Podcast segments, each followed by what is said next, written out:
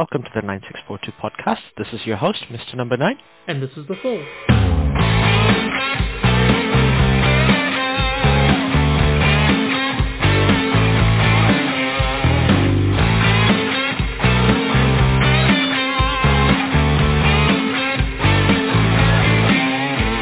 Hello, everyone. Me and the Fool here have decided to do a bit of a hypothetical exercise. So we're going to make our all-time 11s of cricket. It's going to be a test cricket all-time 11, but none of it can be professional cricketers.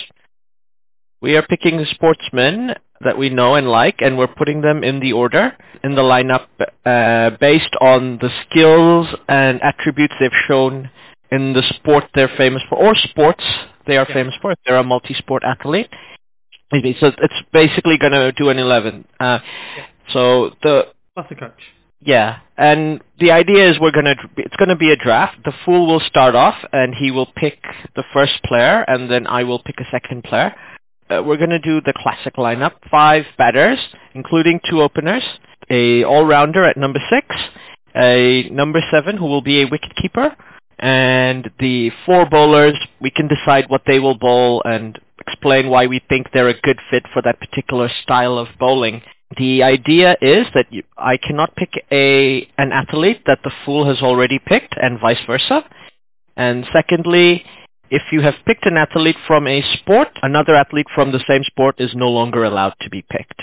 Yeah. Just to make things a bit interesting, we decided for the all-rounder slot, if we were to pick a multi-sport athlete, and it's inherent that you're picking a multi-sport athlete, you're using the fact that they're good at multiple disciplines to be an all-rounder, that the sports uh, that said athlete has are famous for or has reached a peak level at are no longer on the table for us to pick. So, for example, if we were to pick the great Jim Thorpe, we would no longer have pentathlon, track and field, NFL, uh, gridiron, basketball, or baseball Yeah. because he played all five of those sports at a very high level Yeah. for his era. So yeah, I think to be fair, even in pentathlon, he was good at all five individual sports Yeah. there too. So yeah, that is the situation here. So just a bit of fun, but yeah, first pick. You are on the clock, Mr. Fool. Mr. Fool, I'm on the clock.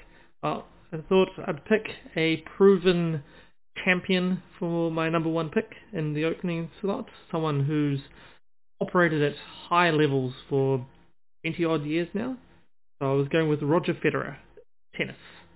Open, I feel that he's got the patience, he's got the longevity, he's got the eye, and he's got the power. Um, he'll play And he's also a technician. He's a technician as well, so he's got good technical game, um, but can also push tempo if he needs to be, or he can sit back and, and let things develop if that's that's needed. So that was my pick for number one. in all sorts of courts, like he's won Oh, in yeah. all four Grand Slams as well. So Yeah. all conditions, opener. All round I like world. that pick. I like it a lot. Um, one of my fa- maybe my favorite tennis player of all time. So I definitely am nodding my head very uh, approvingly when I hearing that pick. Yeah, it's also why I went number one there, because I was a little worried that if I left him second or third, that you might pick him in the first. I think a really good pick as an opener as well, just because he's yeah he's prolific. So he's not just an opener who's there to defend, which he can do. He will go out and attack too Yeah, yeah, exactly. when it when the when the conditions are right. Yep. So in so I will get to pick an opener. So for me, an opener is someone who needs to adapt to conditions and basically be like uh, be somebody who is able to have a lot of stamina, stay long, concentrate for hours, and like be able to switch at a dime when those conditions uh, change. So I am picking uh, five-time gold medalist Lisa Carrington as my first opener. Nice. She's going to be this classic, uh, the classic short batsman, you know. Yep. But lots of power. We know she would just basically hit the ball out of the park, start hitting the ball out of the park if the bowlers got tired after tea. Yep. But she'd keep steady, not not uh, not get overwhelmed, not be not be uh, the word I'm looking for, intimidated by the bowlers. She can hold her own. Yeah, yeah, exactly. No, I, I agree with you. Say, once again, proven performer over a long period of time in tough conditions and can slog it out and be there at the end and, and comes up trumps every time. Mm. So that once again, solid pick. Can't fault with that. Cool. Opener number two. On to number two. Once again, I've gone with a, uh proven performer, someone who's performed over time. Um, I was going to put a bit of a um, caveat on it, but I was going to go with Tiger Woods, but more particularly early to mid um, 2000s Tiger Woods. The peak of his career. Couldn't put Even if you were to pick Tiger Woods until like 2010, which is a, tw- a good 15-year career, that's nothing to sneer at. A good 16 majors, Yeah, exactly. including uh, four in a row. Uh, so he did the Tiger Slam, so all sorts of conditions. Yeah. Yeah, Exactly. great So, pick. Yeah, he's saying played all rounds, played everywhere. Once again, got good slot, shot selection. Knows how to, even if he gets into a bit of trouble and things aren't going well, he knows how to get out of it. Um, and and plays to those conditions and gets gets things back on track. Uh, I feel that's a a good player to have there to be able to attack when need be once again and can steady the ship and and right a a thing. And I could see him also being able to bat down through the order as well, like play Yeah. batting with multiple different um, partners and in partnerships, be able to build those up. Absolutely. Now, my uh, second opener, uh, I feel like openers set the trend. So basically decide the temperament of the innings, how it's gonna uh, go, and the basically uh, they ha- have to carry a bulk of the uh, bulk of the um, weight of pressure uh, Mm. to see off the new ball, and then like you know have the and then yeah, and that opening partnership. There's a reason why openers are like a brotherhood. You know, there needs to be this telepathic understanding between the two of them to understand how to pace that inning. Yep. So I am gonna pick N'Golo Kante. Great defensive player, but but great all around the park. Not only is he great at defending, gathering the ball, like that skill that he has basically to get the ball off the opposition without causing a foul. That to me is basically the guy who always will be able to take get runs, like rotate the strike without you know taking a risk. Yeah, exactly. Like that's what it reads to me. That you know that temperament just stays evenly tempered. Would would always uh, be there with a smile. Wouldn't care what the bowlers had to say to him. Another short guy, which I like. Once again for a bat, I think that just means you're going to be really good at playing the short deliveries and all that. Um, and yeah, and we all know that Kante is not just all defense. He's the guy who gets that first really good pass off to the attackers both Leicester and Chelsea's lineup. So okay, we cannot underestimate how influential a player is. And like literally every team basically just goes, it's like having another guy. You're playing with 12 when you have Kante. exactly. And I think that's basically what you want from one of your openers.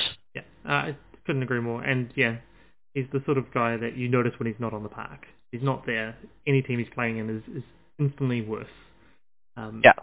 You know, they can, depending on the quality of the side, can make up for it, but just there is a noticeable drop in, in output just by having that one play off the field. So yeah, solid pick at number two. Alright, Cool. my number three. Um, I've gone to a New Zealand um, legend for this one. Uh, once again, uh, to me, number three is, is the guy that comes in in any any circumstance. It could be first ball, it could be you know way down and you know Yeah. end of the first day, second day, any time. I mean, so it needs to be someone who's adaptable, can adjust to conditions, has been through everything. Um, so for me, that's Sir Peter Blake. He's sailed the earth. He's gone every tropic to the down to the roaring um, 40s. Yep. Yep. And also steered New Zealand to America's Cup victories. Um, won anything he's been in. Just and, and a top bloke as well. Like he's also the sort of person that everybody is like, yeah, that's the sort of person we can get him behind and and really follow. So he'd also Yep. be my pick as captain. Yep, yep. I could see that mixture of attack and defense from Sir Peter Blake. He was aggressive in his races when he could, when he could be, and always took. You know, he's almost like the Ayrton Senna of uh like match racing because yeah. Ayrton Senna would always say like if you can go in if another driver leaves you room inside and you uh, don't take it to go past him, you're not a racer, you're just a driver. Yeah. Like a racer always takes it. Peter Blake always took it, you know? Yeah, yeah. Like he, he knew when to take it. Like s- uh, like incredible. I like I really like that pick. Now I went with a bit of a different thing. Like I thought about what does a number three in the batting order mean? Like and there's very different approaches. You could be like a great number, th- like you know, I'm thinking people like Rahul Dravid, uh, Cheteshwar Pujara, who are like and back in the day before he was an opener, Justin Langer, when they were basically like there as a stabilizer at number 3 Mhm. and very good at it, by the way. And I'm not, I don't want to diminish Rahul Dravid's ability. He was a damn fine batsman, not just a stabilizing defensive batsman. They, they, but I'm thinking I want my number three to be more in the mold of like the goat batsman, the batsman who's clearly the best player. And the reason why he's number three is because the bat, the order just go. We don't want you to open because we don't want you to get out too early, but we want you to be bat as much as possible, just because you're gonna uh, you're gonna turn the tide with your batting alone. So thinking a bat a number three like a Ricky Ponting or a number three like a Don Bradman or a Yeah. Sachin Tendulkar back when when they used to bat number three, or uh, or even like Martin Krobeck when he used to bat number three before he just became a run machine, or Kane Williamson Yeah.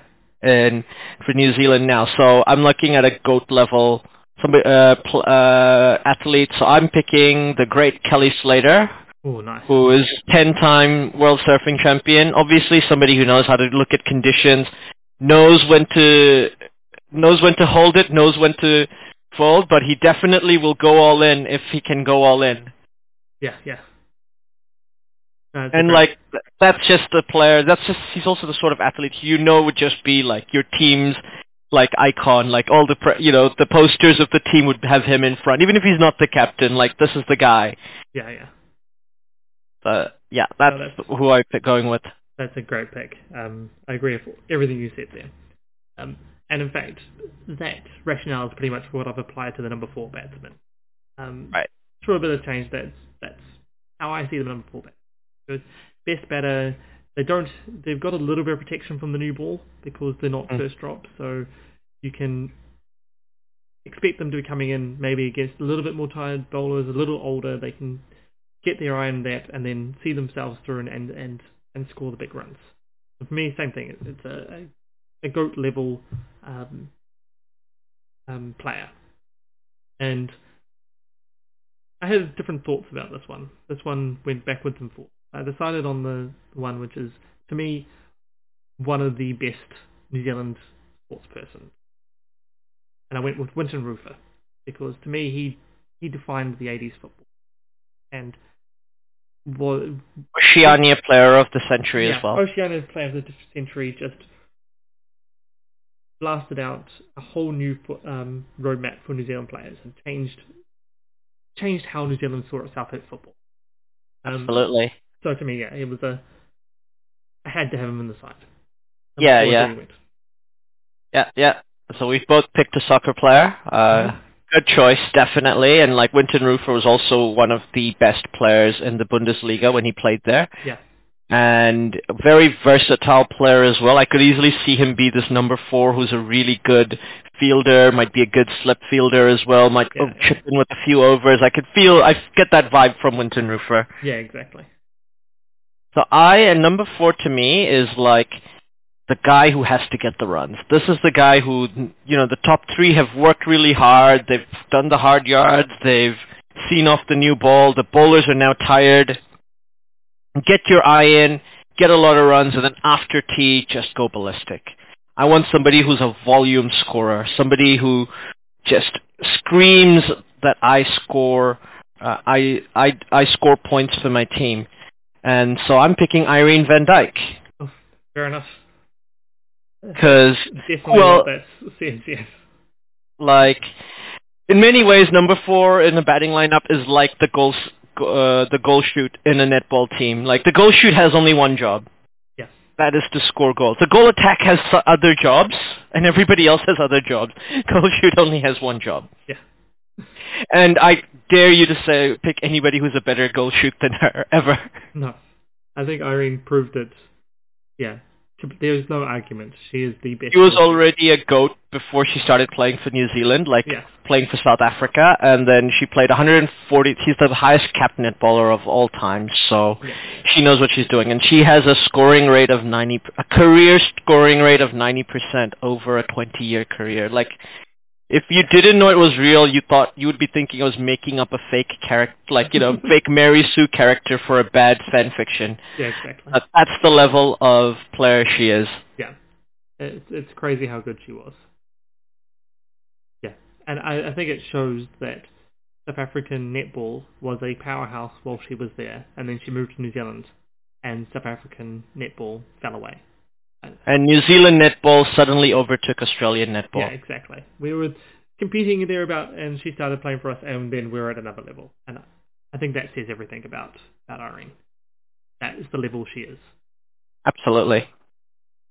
Uh, so yeah, for line number five, this is the one I had the hardest time picking. I just, and I always find the number five. There's a lot of philosophy that goes behind what does your number five batter do? Yeah. Because those top four, we're all gonna roughly think the same thing, but it's you know your ideology as a team is kind of defined by who is your number five almost. yeah. So, so I went backwards and forwards with different options. Would I go for a slightly more attacking player, slightly defensive player, sort of a third idea, like something completely out of the box? In the end, I I went, decided I may as well go a little bit conservative. Um, though someone who, like Irene, is a point scorer. Um, is just played a long time, scored all the points, and that is Daniel Carter. I don't know if there's much to say about him. New Zealand rugby player, just almost the best of all time. Yep. There's a few other names you can throw into that. I Yeah, think for his position, though he's not my favorite All Black in that position, not to say I dislike him, like I think he's a legend, of course. I agree with you. Uh, yeah. but yeah. but like I just like his predecessors more. They're just more my favorites. Just, that's Yeah. a personal choice. Like I'll, as an Auckland fan, I'll just always like Carlos Spencer more. hey, But I'm not saying Daniel Carter is not better than him. Not I'm in the same vein as you. Like, to me, Carlos Spencer, I almost picked him here as well because he has that flamboyance and that Yep. greatness. Um, but yeah, yeah. you Carlos lose Spencer, nothing by picking Daniel Carter, and Oh. the fact that he can win you the game with his boot, he can win you the game with his like passing, his Yeah. vision. He's he can like put the ki- by attacking, he can kill you off. You know, if the forwards are having a good game, but if the forwards are having tough, they're getting monstered. He can say still save the game for New Zealand by kicking for territory and Yeah. making sure that he pick, finds the right guy at the right place to uh, throw the passes to. Uh, incredible pick. I like Yeah. I like it a lot. I was always also thought he's the sort of guy potentially once again could throw the ball to for a couple of overs um, around a lunch break to try something out, um, see if we get something different. Be great in the field. But yeah, end, yeah, couldn't go past him. So I also had a hard time picking my number five, and I'm still not decided because you haven't picked either of these two players, and I'm just like, dang. I was hoping, almost hoping you'd pick one of them, who I was going to pick between. So I'm, I always, I want my number five to be my captain. I feel like the cap, like that's almost an ideal spot for your captain to be. He's not there to, be, he's there to be the leader. He doesn't need to be the best batsman in the team, though often the captain is the best batsman in the team. But I want, to, so I'm picking a player for the strategic value, but also what they can add as a player. There, this guy is all- the strategic heart of the team. He's going to discuss, obviously captaincy is strategy as well. Yeah. And it's, that is, and the, he, but also man management. Somebody who has impressive, like respect. People just go. He goes into walks into the dressing room. Nobody can say shit to him because he is the man. Yeah. happy and like and everybody has listens to him and when he has like you know sure if the team has a plan and wants to follow through with it he will do and sometimes he will contribute to that plan and make sure what it is but he will be able to change it on the fly as needed Yeah. i think is what you need from your captain so it was a toss up for me between obviously tom brady and alfie langer Yeah. who i think are the respective goats of their two sports Yeah. Definitely. but I have to go with touchdown Tom. I know I love you, Alfie. You're a legend, obviously, and like that. But you know, Tom Brady is a bit more dominant than he is at the at the NFL level. Like heck, and then he just went and uh, went to the Tam- Tampa Bay Buccaneers and effectively made a team built around him Yeah. Exactly. and got all those got egos in line and knows how to keep them going. Yeah. That's the thing. So, did you have you already picked a captain or? yeah, I had um, Peter Blake as my captain. Uh, Peter Blake's your captain. I'm just going to put a quick C here on my notes next to that. All right. Number six. Number six. This will be the first one where you may um, feel it's a little controversial. I, I don't know. Um, this is the all-rounder slot. Um, so I went with someone I actually know. I played with. And played school level um, hockey with him, and also He's also a professional cricketer. He can't be picked. not a professional cricketer. Never made it at anywhere near high level cricket. In fact, his cricket abilities probably better than mine, but not a lot better. Um, but that's why I was going a little bit controversial, but I do know he plays. Um, and Fair that's Blair Hopping, who um, Right. played many years for New Zealand, the Black Sticks of New. Zealand. Um, gone to Olympics.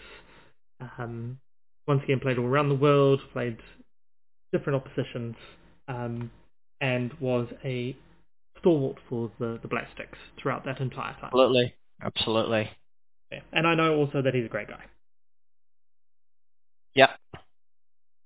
So, uh, I like that pick a lot, and I think he's definitely that all-round game playing anywhere in the park for the Black Sticks, other than a goalkeeper. But you know, all-rounders don't. You know, we don't count wicket keepers as all-rounders uh, anyway. No, exactly. So now I my pick for an all-rounder is a bit left field. Um, there's plenty of multi-sport athletes, but the problem is you can k- take out a lot of sports by picking them. So hence why I'm not picking somebody like Jim Thorpe, Yeah. and I wouldn't be able to pick half the people I want to. I'm not picking somebody like Deion Sanders, who's you know took the Atlanta Braves to the World Series and uh, won three Super Bowls.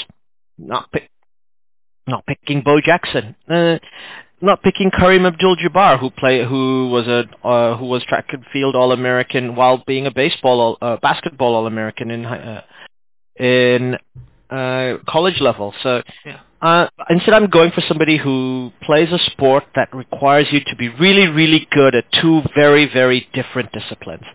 I am picking the legendary biathlete Ole Einar Bjørndalen. Wow. I hope I pronounced his name raw, right because he uh, he's won 13 Olympic game medals, which is the most for any male Winter Olympian ever. And so basically, he I, I see him because he's uh, he's good, so good at both disciplines. I see him as this guy who would just be literally one of those guys who'd be good enough to be in the team for their batting or their bowling Yeah.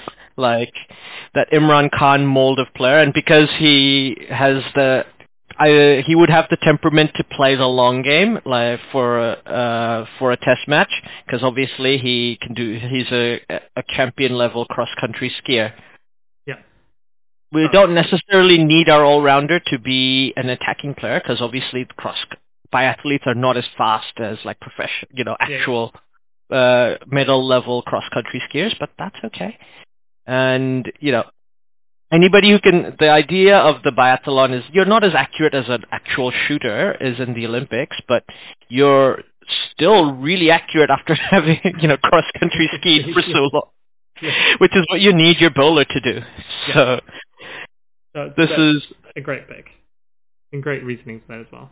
And I can say definitely it must be one of the best um, biathlon people actually know his name. yep, basically that's the thing. It's back in the day when we watched Winter Olympics, we're like, this guy's going to win the medal again, isn't he? yeah. All right.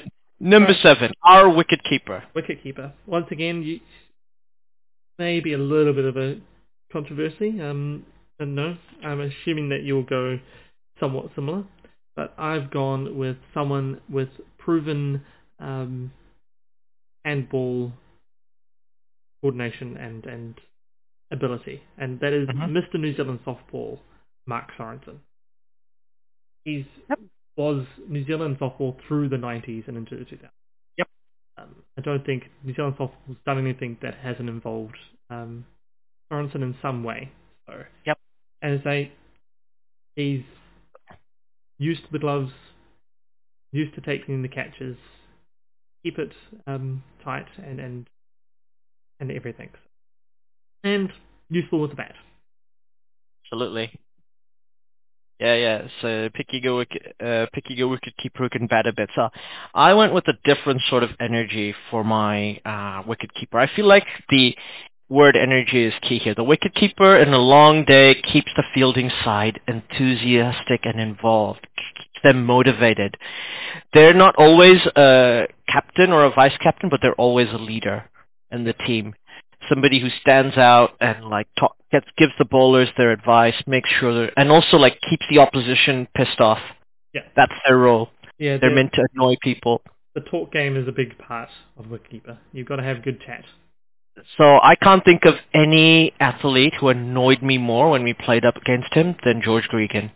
Oh yeah, I respect him a hundred percent as an athlete, and he is a legend. Don't get me wrong. yeah, But you know, this his energy, like he's also a guy who can defend and attack because he was a, who can forget that tackle on Jeff Wilson in the oh. last Oh. minute. yeah, So definitely can take, you know, do match. I see that as match saving catches level, you know, that yeah, yeah. because at some point it's the clutch gene, and I think we can all agree. I think George Gregan had times both on the defending side and attacking side. So both as a batter and a wicketkeeper, I think he would have clutch. Yeah, you know, he would have definitely. clutch plays and just Oh yeah. uh, be He'll a be game a- changer for the team. He'll be a game winner for you. And as you say, looking for a player that has the chat game, you go no better. Yep. He has that in spades. Yep.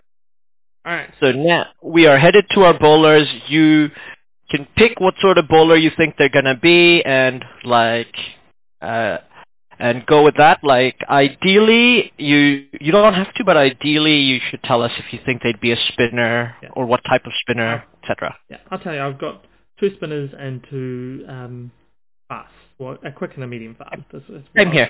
By the way, I assume uh, uh, Ole Einar Bjørndalen would be one of those. Uh, would be like a fast medium. Yeah. Fast bowler, like somebody who's not the fastest bowler, but can bowl fast and in the right conditions can get the ball to swing, sort of player. Like Well- just to clarify, he's not a spin bowler. Yeah, yeah. To me, Blair, so my all-rounder was the the medium pacer. You know, he's Mhm. the the Gavin, not quite as slow as Gavin Larsen, but that sort of medium pacer New Zealand bowler comes in line and length, holds up the end, and, and really um ties up. Like we're both almost thinking Chris Cairns' level bowler. Yeah, exactly. But no, my my first bowler I'm picking um, as a wrist spinner um, because he's deception all the way through, and a little bit of controversy because you may not count this as a sport, depending where you go. But I am picking the Heartbreak Kid, Shawn Michaels.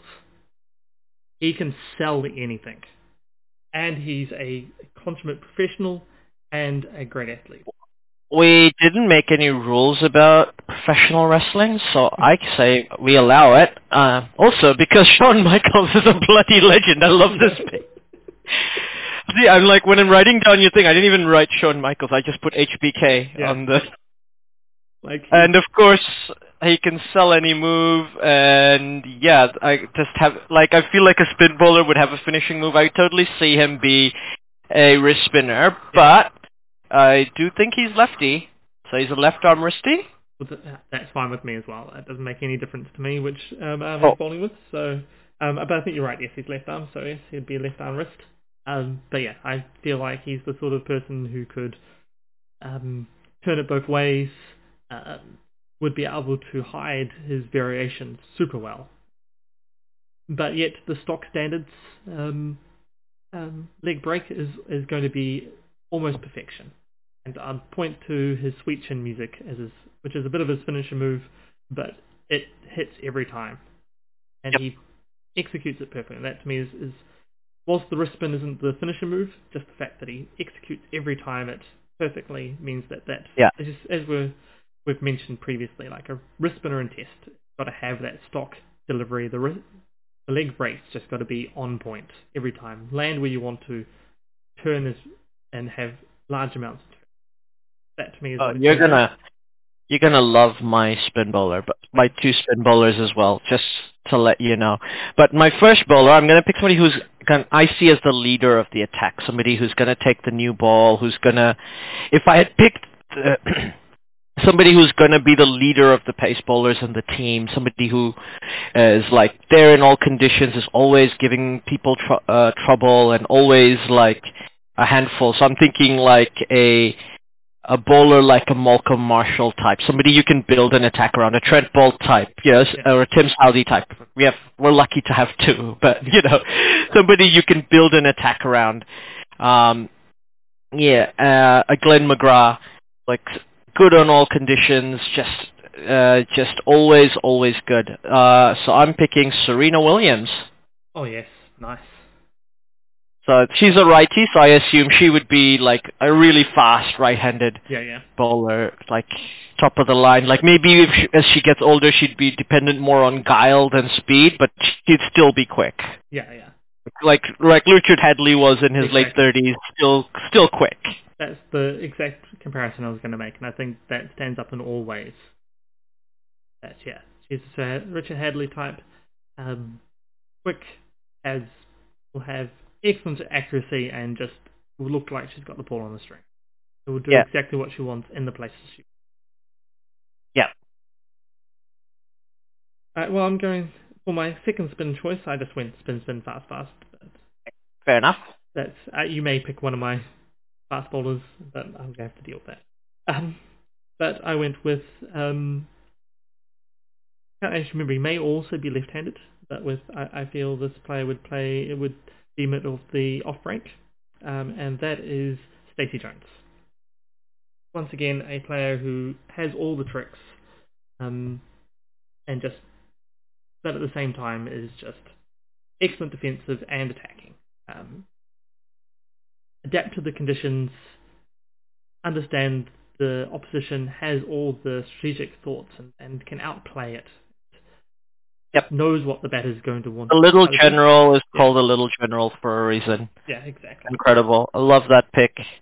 Yeah, yeah. Like I didn't ha- couldn't consider him because I had Alfie Langer as one of my choices, Yeah, and that that would have gotten rid of rugby league. Uh, but yeah, it was a tough choice between Stacey Jones and Alfie Langer, and in the end, I didn't even pick Alfie Langer. So there you go. Um, I've just generally But- when I've had choices like that, like yeah, Alfie Langer is another one that's clearly that sort of pick. Um, I've just sort of defaulted to the New Zealander more than anything. Fair enough. So I've decided, like, the, so I'm also going to show you my spin bowler. I assume he's also right-handed here.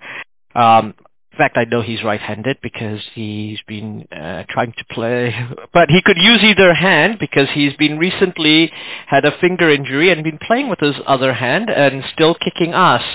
I'm talking, of course, about the Viper. So he would be my spinner. If you're talking about a guy who's got plans on plans on Yeah. plans, and will just try things uh, for for shits and giggles. In a test match, I don't think he would do all the little like masterpieces, and that would be T20. And like this is the Viper, if he was a leg uh, spinner, would be a three format bowler easily. Just Yeah, definitely. he would have uh, somebody who looks at analytics, somebody who reads batsmen, knows their play, sees and like know has a deep knowledge about the game, like what uh, what uh, what type of delivery, how much to spin it, how much to do. Like anybody who's seen his micromanaging will know this guy would just have the ball. He would be one of those super accurate leggies Yeah. who would just constantly be planning things, planning things. You know, he'd get hit for a couple of sixes and then get out, and then get a wicket, and then you'd just be like, well, the other batsman's like, how the, what did happen? It would be like this incredible googly, which he hasn't bowled before. He's just like, oh yeah, I just show, I just brought, you know, I just brought this along. It's in my locker. Yeah, just Like, thought I'd try it out. See what happens. Yes, no, um, I, that's a great pick. And I had considered putting the Viper into my lineup at some point. Um, so then I decided against it, but it's definitely a solid pick. And you're right, he has all the tricks to be able to to do it. It cannot be faulted that pick. Um, Yep. well, I get to my number ten, so my first my fast, and this I consider this my out and out fast bowler. He's going to be given the new ball. He's going to steam in off the full length and just be lightning quick. I was actually really worried you'd pick him because uh, you actually mentioned him halfway through, well at the beginning, I think, or halfway through, and that is the late great Ayrton Senna. Ayrton Senna, yep. Ayrton Senna, yeah, like he he's champion material. Um, Oh, yeah. he's, and he's got the feistiness that a, Oh. a fast bowler Oh, yeah. In hell yeah. so, This would be like, you know, mustachioed level uh, Mitchell Johnson, yeah, exactly. you know, that when everybody was scared of him. Yeah, it be coming in 150, 160, short, full, all over the place. It just Yep. You wouldn't be able to know where it was, and yeah, it'd just be crazy. He's he's he's the guy I'm throwing the new ball to. Yeah. But I have decided to pick my baseball player for number 10. I am picking Randy Johnson, who is left-handed and famously had the fastest ball in the major league and this amazing arm that could just keep pitching fast, fast. This guy hated uh, hated batters. Absolutely hated them. Would swear, get angry, and he had a temper, but whenever he got angry, he pitched better and better. So Yeah. this incredible, uh, like three times Cy Young winner, um, is an incredible uh, Hall of Fame talent. The so I want a guy, I, a, a guy who's into his analytics as much as I am. Uh, would basically need to have a left arm pacer just because the modern game knows that that's like a cheat coded test level these days. yeah, yeah. Uh, basically, I feel like, and also Randy Johnson had this incredible uh, uh, cork ball, corkscrew ball, which would get to swing. So he'd basically be a uh, a mixture of Trent Boult's swinging ability with the um, with the aggression of Neil Wagner and the pace of Shane Bond. oh, nice. Yeah, that that is a wonderful combination of of attributes to have as your fastball. That is crazy, crazy good pick. Uh, now number eleven. So yes, I've gone with um, someone who who packs a nice punch. Um, a little bit stockier, but is definitely going to is the the old adage of bowl the heavy ball. Hits the pitch hard, um, that sort of thing. I've gone with David Tua.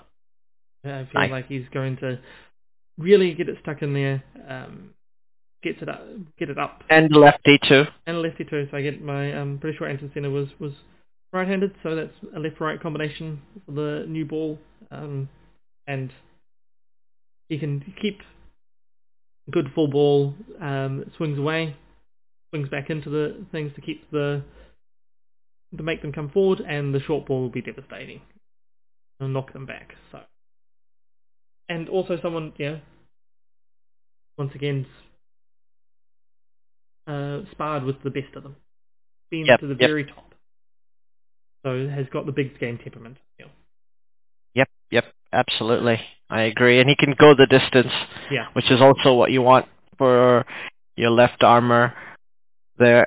Now, I am gonna, my final bowler is also a spin bowler. I can't decide what he would bowl, just because he's like the, uh, the, the, uh, it's really difficult to decide how he would decide to approach this. He's got this really keen analytical mind who, like, j- he knows how to make somebody lose their uh, morale by shove, uh, by giving them a stare at the eye and move, uh, and moving a rook three p- paces forward, and that of course is Garry Kasparov, Nice.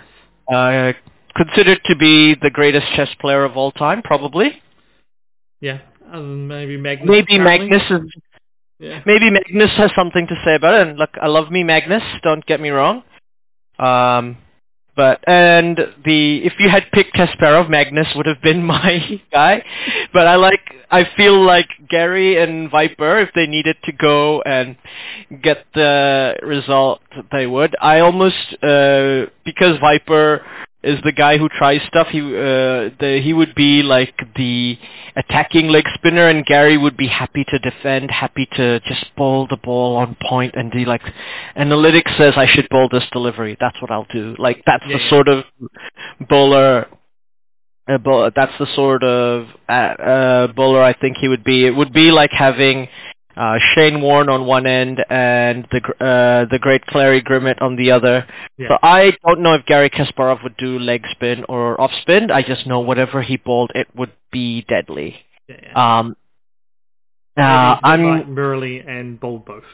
And just yeah decided at the time which one he was going to bowl. Could because he's very adaptable. He knew many different openings. Could yes play white and black. So I, I see that. Yeah, maybe off spins as default, but could bowl the leg break as well. if need be. If need be, and you wouldn't be losing anything just because he was bowling leg break. Yeah. So I think that would be the lineup for me. Now finally we need a coach. Now we have for the coach the only rule is it can't be a fictional person.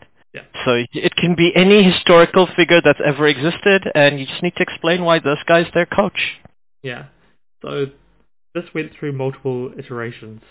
Um, as you, as I realized the rules around this. Um, so I'm going to go through some of a couple of the people I was sort of thinking, um, which were sports coaches. Uh, so Graham Henry and Ho- Jose Mourinho. That was the first two.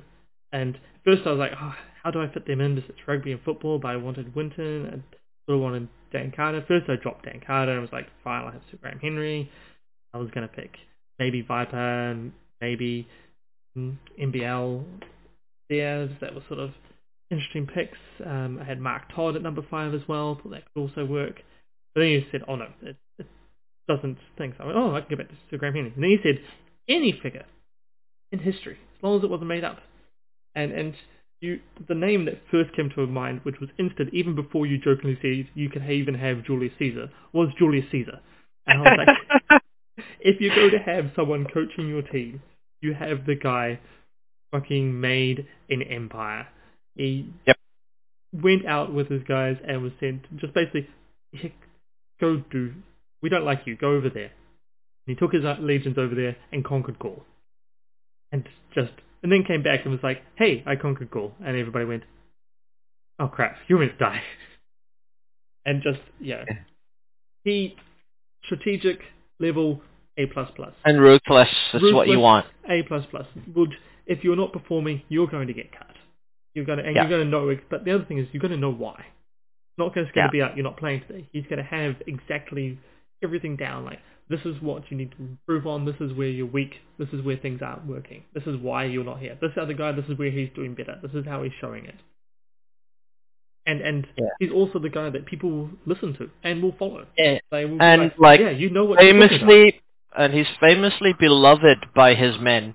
P- The reason why he felt confident coming back to Rome with his army, inf- or infamously, why he, is that he knew his men had his back, and Yeah. they did, and he got, he pushed them through some really tough times, but he still managed to keep things rolling, and he knew how to pick player people. Like Mm. when you can get the best out of a guy like Mark Anthony, who Yeah. is a very temp- like he's an incredible general, but one of those guys who's really, really good in a crisis, but terrible when things are going well for him. Like, but Caesar gets the best out of him all the time. Like that to me is like screams good coach. Yeah. The other thing I was thinking as well is that his his press game is out of this world. Um, Yeah. The sort of guy you want, whether it's good times, bad times, things going right, things going wrong. He's the guy you need fronting the press, and he will Yeah. make sure that everybody's like, yeah, okay, things went badly, we had a loss, but yeah, the plan's in place and everything's fine in there.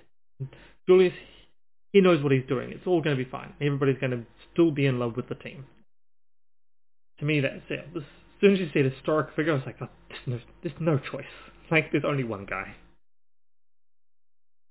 Now, it's interesting that you picked Julius Caesar because the first person I thought is a man, because when Julius, C- uh, Julius Caesar's great successor, Augustus, who's also basically an isekai character, Yes. um, well, first went to uh, to join Ju- uh, his famous great uncle in Spain for campaign.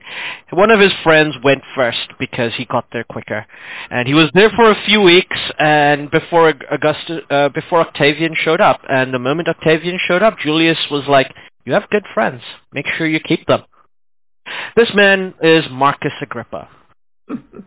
so it was somebody who didn't come from much, but so, oh, everybody just recognized his talent, which is just what tells you in, in that era where status and background are so important. That just shows how talented he he was, Yeah. and like to catch the eye of somebody like Caesar, who also thought Octavian was incredible, which he was right about. Yeah, yeah. So somebody who knows how to spot talent. So, and Agrippa is famous for being Augustus's general because Augustus was terrible at leading troops and fighting and just bad in combat all around. But Agrippa was the brave soldier who got the guys together. He basically formed uh, Augustus's uh, soldiers by going out and recruiting them and convincing them to join and uh, training them up for him, which to me, coaching, training. Then they had a problem with pirates, and they needed uh, who was during the f- initial war of the successors. So he needed to figure out how to deal with the pirates.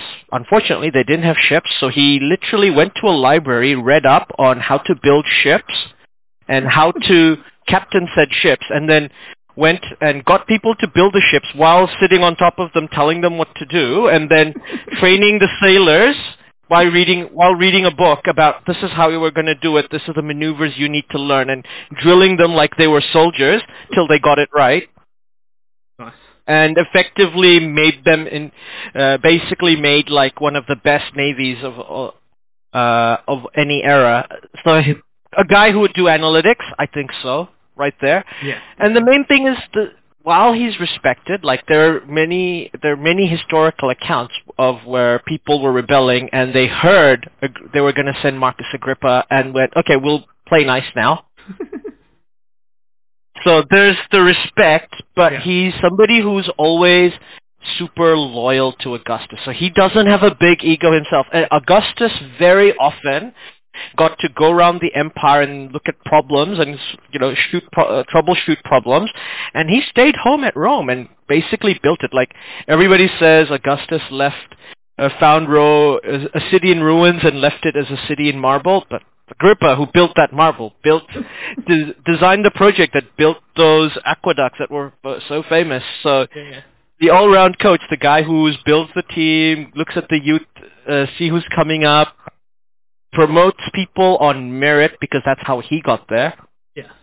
And yeah, somebody who could control egos, I think so, but also not like I think a Gary Stead like coach. yeah, yeah. If you see what I mean. And so yeah, that was my pick for their coach. Nice. I Uh, think a certain orange-haired listener might be very happy with our picks for coach. Maybe also upset with our, our versions of history, but we'll leave it there. I'm sure he'll be fine. I'm sure he will. Yeah. So we'll go down the list again. So if we were to pick a, like, I'm just going to throw one out there because I think we have spares. If we were going to pick a 13th player as, like, to make up the balance of bowlers, like assuming we were at, like, a very uh, swingy pitch or a pitch that wasn't going to take turn, you know, only Mhm. was a one-spinner lineup pitch, who would you have as your other bowl, uh, as, another, as your other bowler? Um, I'm going to put down here 12th man and just assume he's going to be a bowler because, you know, that's how you, a sensible person picks their squad. yeah, yeah, exactly. Um, I guess, I guess I've got a couple of options, which originally were more I was I'd ruled them out of the, the fifth better one, and and perhaps um, so they might actually fit better into the the bowling um, stock, especially as a, a swing bowler. Um, I think, and while I said before when I was in doubt I would go with the New Zealander, I think out of my options that I had at fifth, the New Zealander I had there was Mark Todd, and I don't quite see him as the quiet, the, the, the swing bowler type that I, I sort of need to balance out my side. Um, so would be a decent decent option. Um, I think I'm going to go to your esports and go for MBL. MBL, Yeah. I think he's to the super he's- accurate. He'd be the super accurate and aggressive uh, pace bowler. Yeah, and I, uh, to me, it's the sort that that swings it both ways. Um, as you say, super accurate has always got it pitched up in the right spot, um, and it's it will get it to move no matter what. Yep, absolutely. I like that pick. I definitely like that pick. MBL, and I'm surprised you didn't pick Hera. I've already picked an Age of Empires player, so I cannot pick Hera. Oh, I don't mind Hera, but I was, to me, Hera seems more of a a, Yeah. a, line and length rhythm pace bowler as opposed to Mm. like if we, I'm thinking I needed to me I needed a bit more of a swing bowler. I've got out and out pacer. I've got two spinners. Got mm, sort of the the the shorter ball um, with David Tua. But uh, Blair to me, well, I know he can move it. He can swing it a little bit, but it's it's much more about line and length for him. Um, so I was, the bits I'm missing is, is someone who can mo- swing the ball both ways with reasonable pace. Um, but it doesn't have to be the fastest. Um, Yeah. So yeah, MBL fits that fits that mold for me better than Hera. I like it. Now, so there was a thought in my head because I couldn't decide between for my esport. In my head, I know they I could have picked both, but because they they're famous for playing two different sports, but two different esports. But I decided to only pick one esport person. But there is uh, there was a choice between Boxer and Yellow Tanabe, the legendary StarCraft players from Korea Oh yeah. the uh, both of whom have ridiculous APMs, or as I said, they're StarCraft players from Korea. And- They, the, I could easily see them being fast bowlers, and there's uh, they would be. I would see them more as the wily operator fast bowler, somebody who came in bowled fast, accurate, but would just uh, yellow would be the guy who just bowled fast, accurate, and just bowled you the good line and length, uh, and would just do one thing different to get get you. Like Pat Cummins is ridiculously tall, you know, but he bowls line and length. He's basically a faster Glenn McGrath. yeah, If that makes sense.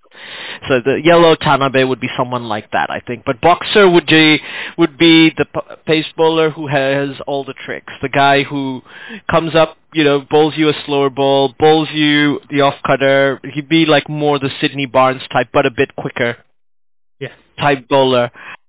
But the other thing I realized is I hadn't picked a basketball player. Um, if you had picked Irene Van Dyk, I was going to pick James Harden, who is also a volume scorer, a man who just finds any possible way to get uh, points, and that's it, scoring runs. And the thing is, James Harden is a guy who gets you clutch points, just comes in and finds a way to get find the basket from Yeah. ridiculous positions, which to me is like getting wickets. Yeah. The guy who just uh, will and just a guy who's obsessed with analytics, just knows exactly where he has to be to get the ball into the net. Like he will go, he will just take 30 three pointers and might score 20 of them in a game just because he's in the mood and gets in that zone. So that's the sort of bowler I'd see him be. And obviously that legendary Euro step just shows he's some somebody who would just pull out tricks. Yeah. And as he, he's a left armer, so you can never have too many left arm bowlers in your team. Mm-hmm. So I'm gonna go with James Harden as my twelfth man. Also, he's got a giant beard, so you know, Yeah. Fair enough there. beard power is beard power. Being power, you're correct. Beard vectors are important. Yeah. I think we've got pretty solid teams there. I think so. So let's have a rundown. Your team reads as opening with Roger Federer and Tiger Woods, uh, with Sir Peter Blake, who's your captain, coming in at first drop. Yep. Your number four is Wynton Rufer, uh, followed by Daniel Carter at number five. Yep. The great Blair Hopping at number six. Mark, uh, Mr. New Zealand softball, Mark Sorensen at number seven. The Heartbreak Kid, Shawn Michaels at number eight as your uh, leg spinner and probably the leg spinner who bats a bit uh, by the looks of it. Um, Stacey Jones is your other leg spinner, so you going with the two uh, the two Y League operators as your spinners. You've got the fast, fast, fast Ayrton Senna as Yeah. uh, one of your uh, f- uh, uh, pace uh, pace bowlers, and David Tua, who's left arm, to be the hard hitting pace bowler. Yeah. So you you're going with one guy who's fast, one guy who's strong, and your uh, 12th man is MBL, who would just get who you see as being a, condi- a guy who could swing the ball either way, do all the variations that you need, your Yeah. slower ball, your off cutters, your leg cutters, just have everything in his pocket, but no, but you know, stay disciplined and know exactly which one to use when. Yeah.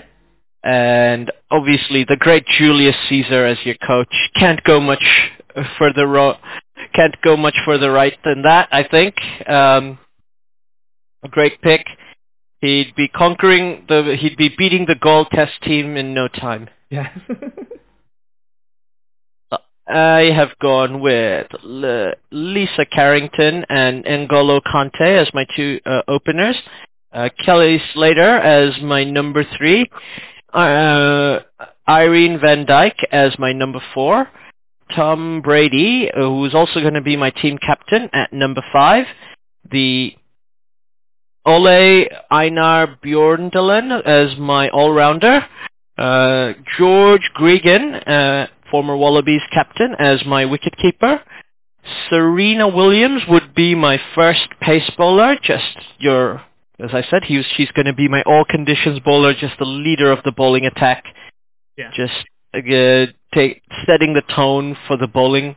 Uh, then our first leg spinner would be our first spinner would be Viper, and I think he would be a wrist leg spinner just because you know he uses his wrist a lot in Yeah. Yeah. as a uh, as a uh, e- e-sport guy, especially as an Age of Empires player. Um, just accurate micromanage legs management just transfers over to being this accurate, demanding leg spinner who just pulls out tricks out of nowhere.